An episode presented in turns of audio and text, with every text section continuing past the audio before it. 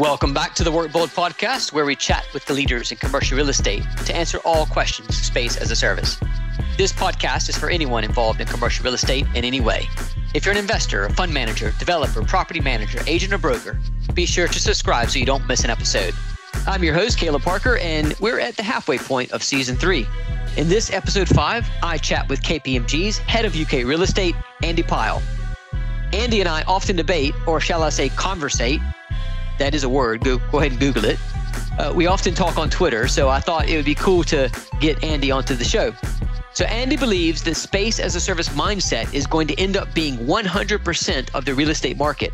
He says COVID has driven corporate occupiers to ask why they have offices. And many occupiers will end up giving space back to landlords via break clauses, defaults, or at lease events.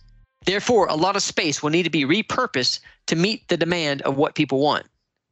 This means real estate is becoming a business to consumer proposition, his words, and the capital markets need to get their head around valuing the income streams generated through the multiple service layers of the space as a service model. In this episode, you're going to hear how KPMG values space as a service assets, why Andy believes service drives retention and value, and how repurposing retail assets as space as a service can not only save retail landlords, but also support local entrepreneurs and spur job creation. Now, as always, if you have any questions or feedback on this episode or topics you want covered, hit me up on Twitter. I'm at Caleb underscore Parker or email podcast at workbold.co. Now, just before we start, I want to ask you a favor. If you're enjoying the Workbold podcast, I'd be really grateful if you leave us a five star review in your podcast app. Thank you so much. Now, let's dive into this episode. Welcome back to the Workbold podcast. I'm your host, Caleb Parker, and today I'm joined by Andy Pyle, who is head of UK real estate for KPMG in the UK. Andy is responsible for overseeing all of the firm services to real estate clients. He leads KPMG's transaction advice to fund managers, direct investors, and corporates on large and complex real estate acquisitions and disposals, particularly portfolio deals or where assets are sold in corporate structure. He is a chartered accountant and has significant experience as a reporting accountant on real estate IPOs and capital market transactions. With 25 years of professional experience, of which the last 18 has been as a full time transaction advisor, as you can imagine, Andy has advised a number of investors who have bought and sold real estate assets in the UK and Europe across the diverse range of sectors, including commercial office, retail, shopping mall, industrial, warehousing, logistics, residential, self storage, student accommodation, and serviced office sectors, covering both development and investment assets. So basically, he's covered it all. He's advised on some of the largest transactions in the European real estate market. You may have seen Andy on stage at one of the industry's top conferences. He regularly speaks on the impact of tech disruption on the real estate sector, and speaking of tech, Andy leads the Technology and Innovation Working Group for the British Property Federation and was placed six on the LendInvest PropTech Power list.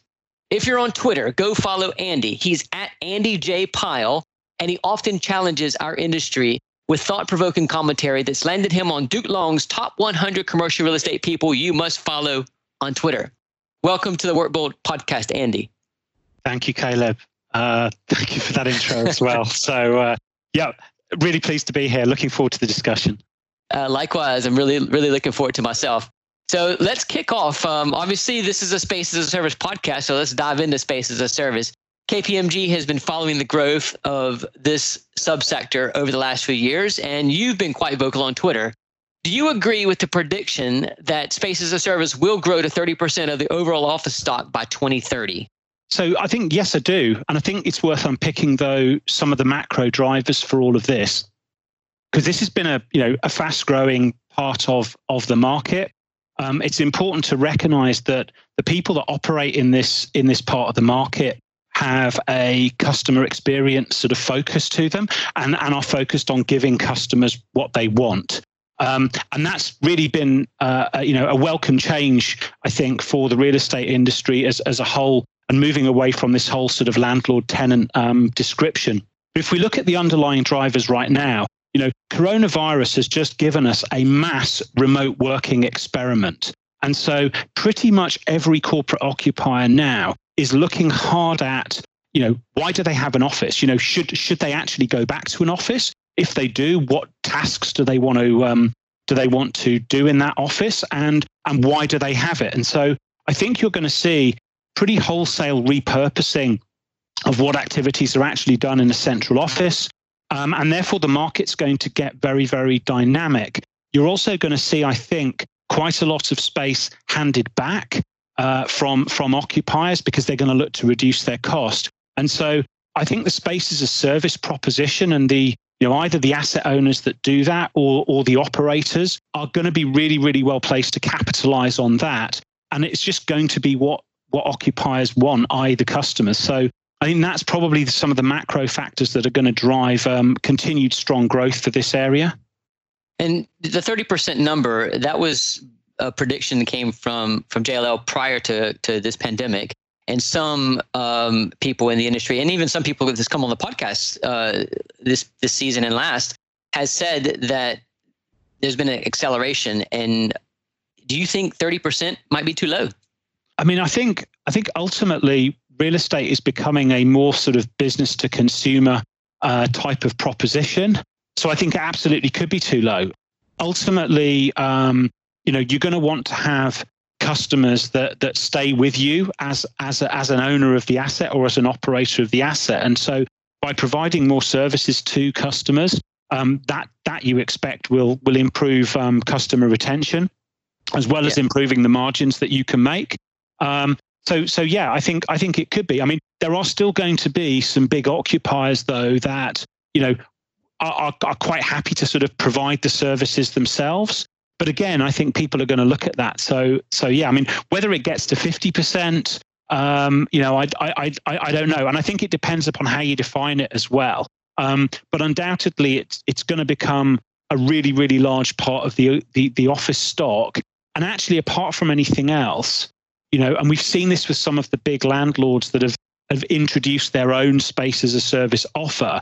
That's changed how they think about the rest of their space. So I think what you're going to see is like the space as a service mindset is going to end up being 100% of the market, right? Because that's going to be focused on customer experience um, and and you know and, and and treating corporate occupiers as a customer rather than as a tenant um, the amount that sort of the, where you are selling additional services or where you've got a more flexible lease rather than say a sort of a 5 10 15 year traditional lease i don't know but i think the mindset is going to need to become universal well, I can agree with you on that 100%. I was, you know, David Kearns with CBRE out in Toronto, he was ex, uh, explaining that uh, he's seen some transactions, some deals that have been put together um, where the occupier, the big corporate tenant, is bringing in a space as a service operator as sort of a third party to the transaction with the landlord and saying, look, in order for us to do this deal,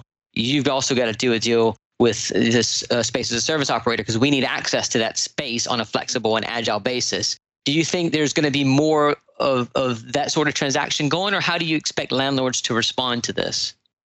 Yeah, so I think I think that there is going to be more of this. It's going to come back, you know, in a, in in a few different ways. So, firstly, I think a lot of the a lot of the more um, kind of enlightened, I would say, uh, landlords that, that we can see in London have recognised that they need to have space as a service as, as as an important part of their sort of product suite. You know, some of them have decided to to do it their, their themselves, and you've seen that with British Land, mm-hmm. Landsec, uh, uh, and and the Crown Estate. Um, you know, others have decided to go down a partnership approach and, and work with an operator. Um, but ultimately, I think, you know, landlords are going to need, need this is an essential part of the product mix. Um, if they don't have it, that you know, you're going to see more of these um, these occupiers doing um, what what the one in your example did, i.e., you know, yeah, we want this space, but we want it we want it actually on flexible terms, and we want someone that's going to basically operate it for you because that isn't something that you do. So for the big pension funds and um, some of the institutional investors that don't have particularly large teams and don't really want to get into this operating bit, you know, they're going to have to think about how they access this, but but undoubtedly they're going to need it. The other thing I think you're going to see though is, you know, I mentioned big corporate occupiers looking to reduce their footprint.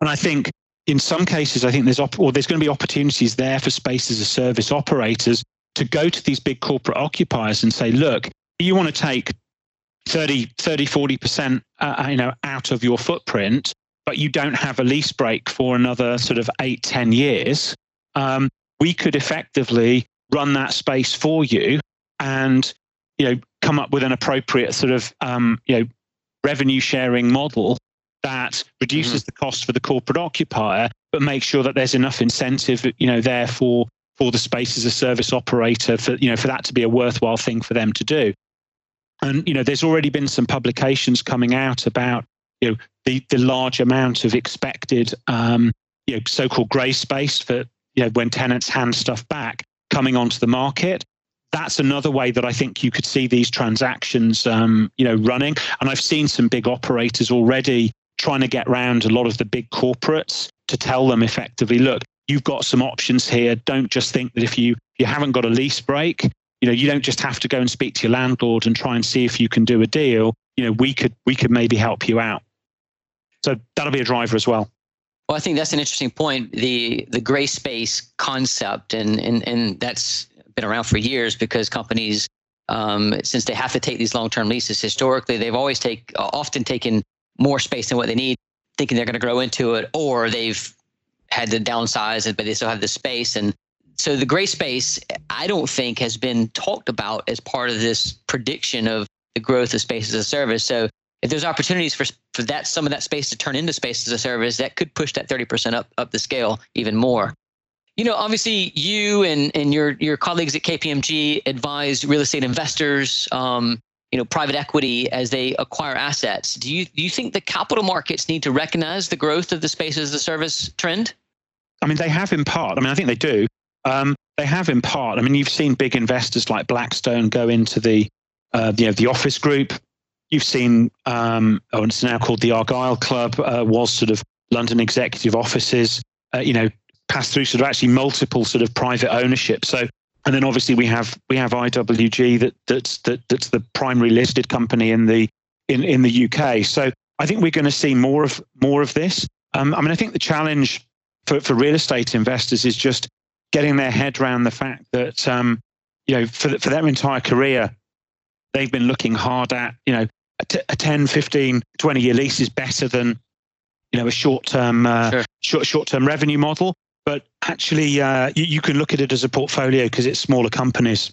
And I think they, they, they are going to need to give some more thought to, um, you know, not just the sort of shorter term nature of the revenue, but but recognizing that there is customer stickiness, you know, and and you know, I, I would argue that from a risk perspective, you know, I've got a building that's let, uh, you know, on on sort of shorter term uh, license type of arrangements on a space as a service basis with with additional revenue coming off. You know, why is that less valuable than, say, a building let to a single uh, occupier on on a 10 year lease? Because ultimately, you know, if they choose to leave, then your income goes to zero. Well, with a space as a service asset, and I've I've seen this happen through multiple recessions, you know, the income never goes to zero. And so the risk profile and and and you know the, the revenue enhancement that you can get uh, from selling additional services to your customers I think that that is something which the capital markets still need to do more thinking about. I don't think they've got to the right position yet. Well, I think that's a excellent point. Hits the nail on the head uh, for me. There's a lot of talk about flex and the flex aspect of space as a service, uh, but to me, flex is just a mechanism or a feature of space as a service. And you know, I, I understand sort of the change in mindset that's required from going thinking about this long-term, forward-looking revenue to looking at this revenue that might come in in in in different multiple streams multiple rev- revenue streams that go up and down regularly even daily. But like you said in, in a in a recession companies need flexibility. And in a in a fast growing economy in a, in a in a very strong economy people need flexibility because they're growing so fast. So it's like that revenue never goes away to zero like you said. But if we're talking about these multiple service layers, multiple revenue streams going up and down, very volatile. How does commercial real estate or how do the capital markets value this?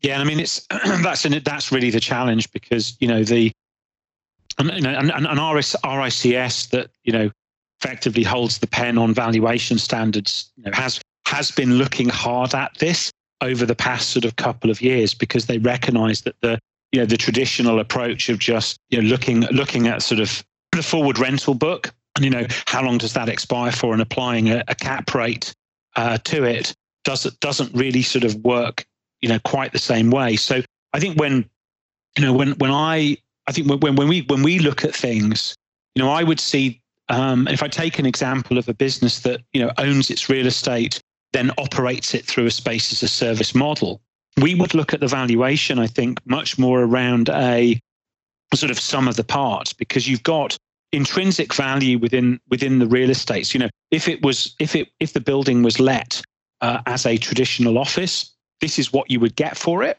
You know, in terms of the rental level, this would be the lease, and you can make some assumptions around all of that and say, okay, there's an intrinsic value to the building.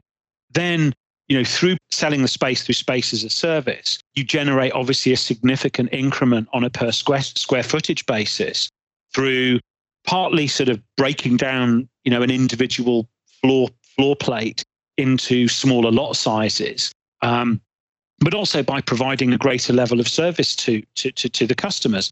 Whether that's just meeting just simply taking the load off actually operating a building by doing all of that for them. And so then I think you have to look at the the, the additional revenue and profit stream that comes from that, um, and almost trying to value that as you know as as, as a business, um, as opposed to thinking about it as as, as a property or rent portfolio because you know there's plenty of instances now where I think you can um, you can look at those revenue streams and you can say, well, okay, I can then apply sort of a sensible EBITDA multiple to these to the different revenue streams.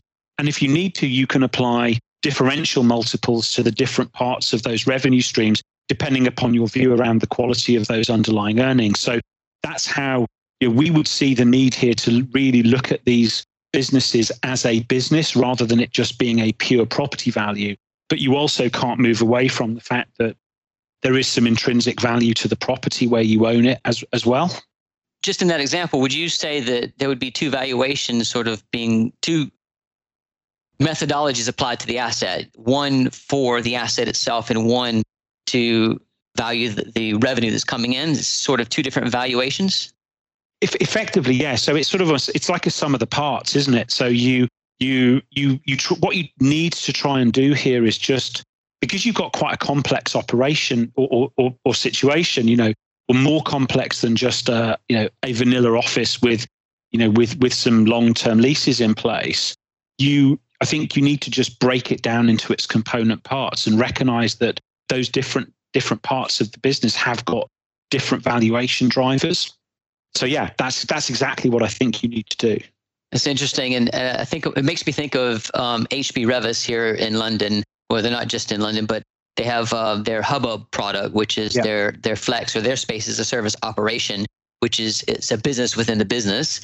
And so they'll have an asset where maybe 40, just under 50% of the asset is Hubhub, and the rest of the asset is an HB Reavis, whatever their uh, SPV or operating entity is on the building that leases out the rest of the space on a conventional term. So if they were to then sell that asset on, um, the new buyer could potentially bring in their own uh, space as a service operator experience on the building, or they could turn it into just complete, you know, traditional lease yeah. space all, all in one. Yeah, I mean, look, I, I agree with you on that, and um, you know, so and I think increasingly you are going to see these these these sort of mixed profile of assets. You know, I remember having a conversation probably two, three years ago now with someone who was a sort of a, a global chief investment officer for a big institution. And he was saying, well, if I'm putting up a 25 story tower, because they do a lot of development, you know, why, why wouldn't I want 25% of that building um, to be sold, you know, flexibly as space as a service? Because it's, it's, it's actually, it's what customers want. And I think increasingly, you know, if you're going into a into a large building, um, it's going to be very attractive to you as a prospective occupier to know that, hey, look, there's there's you know two, three, four floors out of say 20 that are available on flexible terms because that gives you a much greater sense around, well, look, you know, future proofing, if I need some more space, uh, then I can potentially take some of those ex, you know, those extra floors on a flexible basis. But also, if I find that I actually need less space than I've got, well, I've got an operator in the building who I can have a conversation with about, you know, maybe maybe sort of um, reletting some of the space I've now got that's surplus. So I think that model becomes really, really attractive and almost is going to become like I think market standard um, for for all sort of you know large large buildings. I think for smaller buildings, you're going to see stuff that might be 100%, you know, either flex or 100% non-flex uh, still. But I think for the big towers, I think that's going to have to be the way that they'll go, other than the ones that are let to a, you know, one single occupier. And even then, you might well see some partnerships, you know, between between the corporate occupier and a space as a service operator, because the corporate occupier just goes, I don't really want to run build, you know, I don't want to employ people to run buildings um, I I actually am more than happy to to subcontract that to somebody else who can who can do this for me. I think you're going to start seeing things like that as well. Still going back, there's a big challenge in in the capital markets. I, I think because you have an investor profile that's investing in low risk, low return yields. Um, that when you bring in space as a service, it's it's more risky. And so, do you expect there to be an evolution of the of investor risk profiles? Will there be the traditional REIT that invests in the low risk, low return, but more guaranteed return? And then another profile that comes in to invest in this higher risk um, space as a service portion of the building or entire asset if it's a smaller asset. Do you think there needs to be a new asset class for space as a service? So, so I think in terms of your first question around around the investors, there are going to be some investors who um, who who don't really want to have massive amounts of economic sort of participation in space as a service. Um, at least that that's certainly been the case up to now. You know, there's been a lot of investors who have been happy to effectively sell sort of long leases to to certain space as a service operators. I mean, I think that business model of kind of leasing long and selling short gets really, really challenged in, in, in a recessionary environment um, because you know you can't really do anything to to mitigate your lease liabilities, but your customers will kind of be you know either coming to you for rent reductions or or, or able to move out pretty pretty quickly. Um, so that model, I think, you know, is is uh, is is challenging. And, and interestingly, when you you know, I've heard Mark Dixon from IWG talk about the fact that they've really looked to move away from that model and um, focus much more on sort of part, you know, partnership type arrangements where you should share the economics. And I think what's going to happen for a lot of real estate investors is, you know, if you want to invest in the bigger buildings uh, or, or, bigger markets where I think space as a service is, is going to be, you know, is going to be a high proportion of the market, you're just going to need to get your head around this. But I think the partnership model is sort of is more attractive because I think what those investors are probably realizing now is that actually it wasn't just risk free to sort of to, to, to write a 25 year lease to a large sort of space as a service operator you know, you know probably being being the sort of the, the, the, the most noted example because ultimately you know you're taking operating risk on whoever is occupying your building right that's that to me is the sort of the, the one of the most important things about real estate it isn't necessarily just this sort of ultra low risk, uh, ultra low return, very, very steady asset class. I mean, a lot of the time it is, but you know, in times like uh, like now, where you have dislocation in the market or you have recessions, you know, you you do absolutely see that you're taking underlying operating risk on the people that are in your buildings.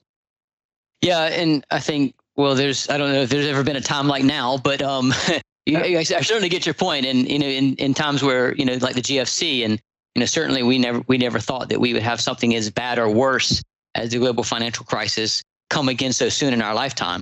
Um, but here we are, um, and and I think from from my perspective and in the way we've sort of looked at our company and the and, and we didn't go for the lease arbitrage model. We didn't think that um, you know that was sustainable. And you know certainly with his, you know history and everything's hindsight you know, we're, we're glad we're not in all these leases. We took the partnership approach with our asset manager clients. Yeah. Uh, and I think that is the future. But but in order for us to see a proliferation of that, we we need landlords to change the mindset. Going back to what you were saying earlier, there needs to be a hundred percent mindset change. But we also need the capital markets to to adjust and evolve. And whether that be means we need a new asset class or you know we have two ways of valuing the asset one on the principle of the building and one on the actual business and revenue of the building and look at those separately but then together that needs to happen so you talked about RICS earlier i, I read through that RICS document they did an addendum to the red book and uh, it said a lot of stuff but it didn't say much if you know what i mean and, and um, I, I, just felt like it just it stopped short of the finish line. And what, what do you what do you think it's going to take for the capital markets to to come up with a widely accepted evolution of the valuation methodology for space as a service? Yeah, I mean, I think I, I think I, I, I, agree that there's more thinking that's needed by by by RICS. I mean, I mean, ultimately, a lot of things do come back to to you know to the red book uh, because you know you've got a situation where the majority of the vast majority of property is valued by you know uh, uh, by, by, a registered valuer. I think I think within space as a service, though, you know, I think you will start to see potentially some market differences where investors, you know, investors will underwrite the assets on a different basis, right? So the way that I've I've sort of talked things through.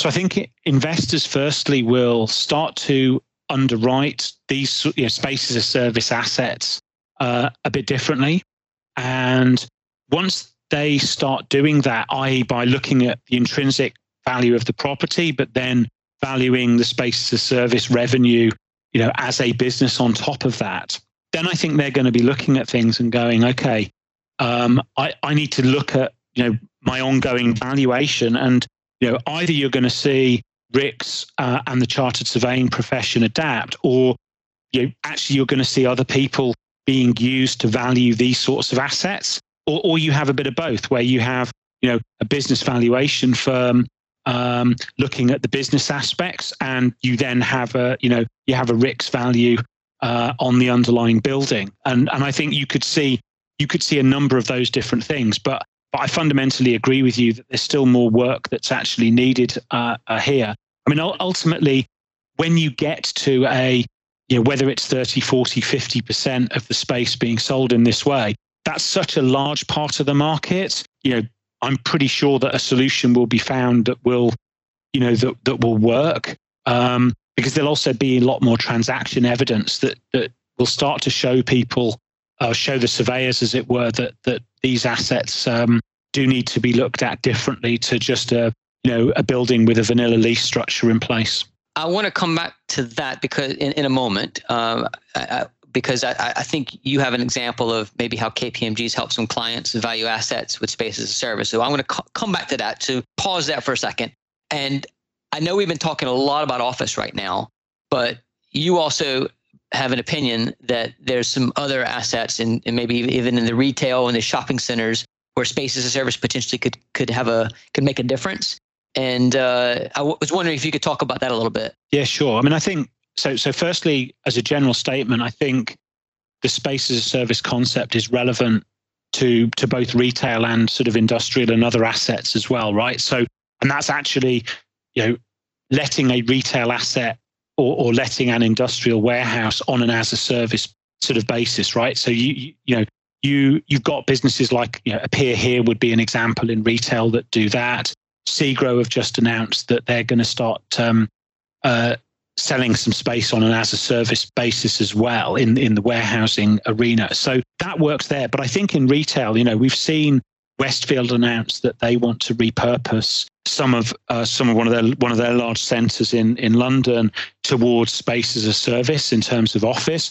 And I mean, ultimately, we've got too much retail property in the UK. That's pretty widely acknowledged. There's been a lot of focus from government around town centre regeneration. And I think space as a service has got a lot to offer.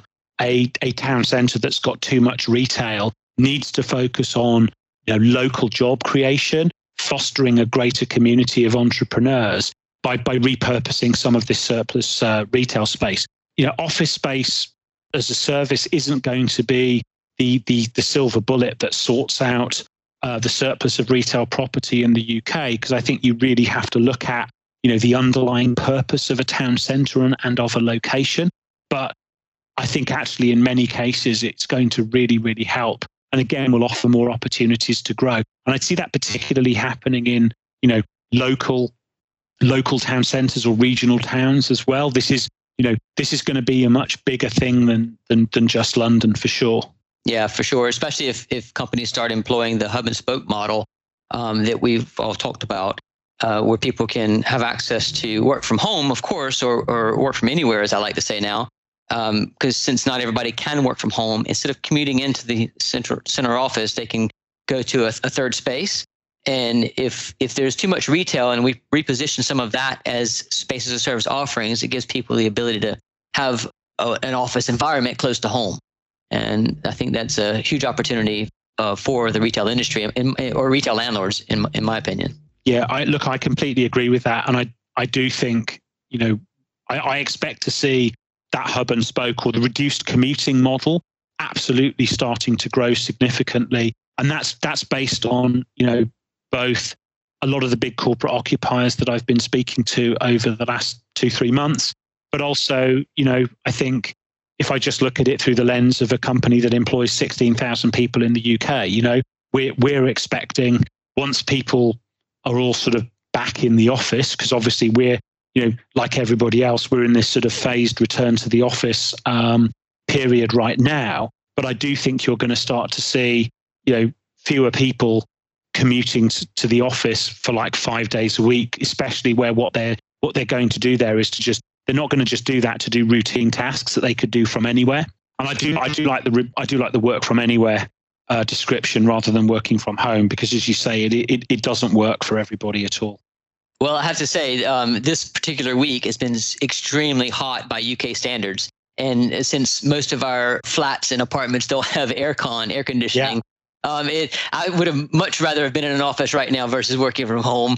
But um, we we actually we're we're developing um, a space as a service offering just five minutes from where I live, but it's not ready yet. so I would have I would have just popped over there um, and uh, and worked from there for the day um, instead of sitting in my flat. Before we dive into our quick fire questions, I have that one question I want to come back to, and and I'd love to hear an example of how KPMG's helped some of your clients value assets that have space as a service within?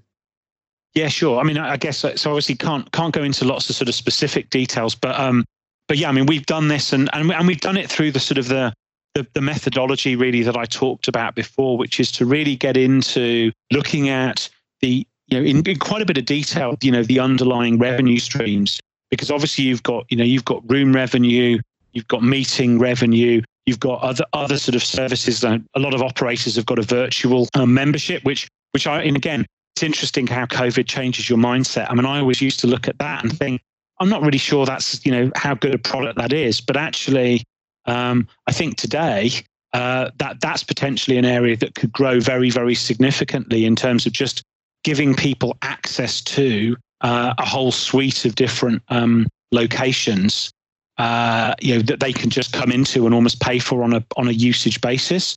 So it's really unpicking each of those different revenue streams, looking hard at the kind of the the, the historical track record, looking at how new centres uh, lease up, and then effectively trying to sort of trying to underpin what you think is being sort of the stabilised EBITDA from from a, a building when it is fully leased up and when you're actually generating the sort of the, the full level of revenue. And so you know, we've done that on a couple of acquisitions where we've been working for people to to kind of underpin and help them on their their underwriting of you know looking at this uh, you know a, the intrinsic sort of value of the building if it was let uh, conventionally and then and then adding in sort of again on this sort of sum of the parts basis the uh, the different revenue streams that you can generate and and identifying where you know, where, where there's sort of risk, but also where there's upside. So again, one of the examples we, we looked at was across a portfolio, and you could see that there were certain locations where, you know, the level of income on certain revenue streams was was materially below the uh, you know the, the, the average or the typical center. And and then you could sort of drill into that a little bit more and try and understand why that was the case and then work out okay does that represent an opportunity to improve profits? And then also we did some work around um, sort of benchmarking the again the costs of each of the centres, and again trying to see where there were particular centres that were more efficient um, than, than, than others. So I mean, ultimately, a lot of this stuff, there's a lot of learnings for this space, I think, from the hospitality industry. I think, you know, hotels and hospitality are, are a great read across for, for this sort of space because I just think, you know, firstly, the mindset is very customer focused and sec, but also the kind of the, the levels of revenue and, and, you know, let's do more for our customers. And, and if we do that, then, you know, the individual customer profitability will actually, will actually go up. So that was the sort of stuff that we did. And then also we looked quite hard at sort of retention and churn and stickiness and how that varied, which then underpinned, you know, actually the the the the multiple or discount rate that you'd use for things like the meeting room revenue, because it, you could really show over a long period of time uh, that actually in a recession, you know, yes, the, the, the rate will come down a bit, and yes, the desk the, rate, you mean? The, the desk rate will come down a bit, but actually you could really see, you know, that there was a very high quality of income that was there um, because you could get data over a very long period of time. And I say I've got history with certain businesses that goes back to kind of well to pr- well pre GFC, and actually as part of that looked at what happened post the dot com recession in the early 2000s. You know, you have for a lot of these centers that have been there for a while. Um, you can really, really see how they perform through kind of good times and bad that lets you show, you know, or demonstrate and, and evidence sort of the, the, the level of variation in the income is is not as much as you you might think. And you know, obviously, the smaller the variation in the income, the higher the quality of the income, and therefore the higher the value that you you describe to it. So that's the sort of stuff that you need to, um, I think, you need to get into in order to be able to properly think about how you value uh, space as a service as, as a business. Um, and that's where I think things need to get to here. But as you said before, there's still a way to go. There's a there's a lot in that in that answer right there, and I think I'm going to probably go back and play this over and over again three or four times and, and take notes because um, you're, you're, absolutely right, and I love how you um, how you alluded to the network effect um, of having you know multiple assets under um, you know all connected together. Uh, usually, we talk about that as a customer benefit, um, giving people access to, you know, they, they might sign up for one location but have access to multiple locations. But you're talking about it as a, as a benefit to, to the owner of the asset because you can sort of see the trends across the portfolio. And, and I love that. Um, you're going to have your work cut out for you as, as space as a service grows. because um, as more money flows into to this part of the the market, uh, you, you, guys, I think, at KPMG will be called upon to help value this, especially if as the evaluation methodologies change? Yeah, no, I'm, I'm, I hope so. But uh, I think it's going to be well, and, and, I think you know, I think it's it, it's going to be a really great time for um, for for lots of people. I think you know we're we're obviously in pretty challenging times, but um, those organisations that kind of come through those challenging times strongly, I think um, you know, I think learn a lot and then and then can really really kick on and sort of grow. So um, you know, my hope is that uh, you know, for for, for bold that that's uh, you know that's what I expect you guys to be doing, and um, you know, uh, and, and to really continue to sort of to grow and develop your business as well, uh, you know, over the next sort of few years. Well, thank you, Andy. Bold is obviously part of the the, the greater Newflex group, and we we've been looking and having conversations with um with asset owners, and one of the questions that's come up is about um, you know what what is the the top line revenue going to be? What is break even going to be? What percentage of occupancy should it be? And know, all those are great questions, and we need you know we need to have um, the the data to back that up. But where you talked about earlier, and, and I think a lot of landlords and a lot of asset owners who think about square foot rates in, in lease terms, it's a different way of thinking when you talk about the desk rate going down. But maybe that's okay in a recession because it's going to be made up by the meeting room revenue going up. People aren't in the office every day, but they need to come in and have meeting rooms. And I think um, we're seeing that now I, I just had um, you know a client reach out to me just last week saying we have we're exercising the break clause in our lease, getting rid of our office space because we've all been working remotely for the last three or four years. Uh, sorry, three or four months, and um, and but we need a place to meet, um, you know, a couple of times a, a month. So uh, that's that's fascinating to me. Uh, and I, I, look, we could do a whole podcast on this. I'm I'm going to move into the quickfire round now because um, that's for another day. Um, Andy, these are really quick questions and um, and, and very light. But um, who inspires you in our industry?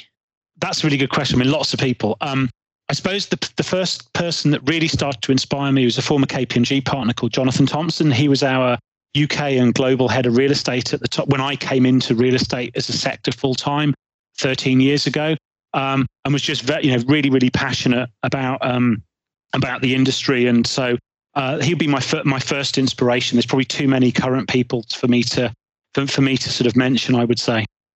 Okay, fantastic. Um, I, I I did not know him, so I'll have to look him. Is he is he on social media? Uh, he's on LinkedIn. So he's okay. he's currently the, the chair of uh, I think he's still the chair of Argent, uh, and uh, has got some non-executive directorships as well. So he's still he's still active. Re- really really good guy. Excellent, fantastic. Thank you for that. Okay, uh, similar kind of question uh, about our industry. What sort of podcasts or media do you consume to stay up to date on the latest trends?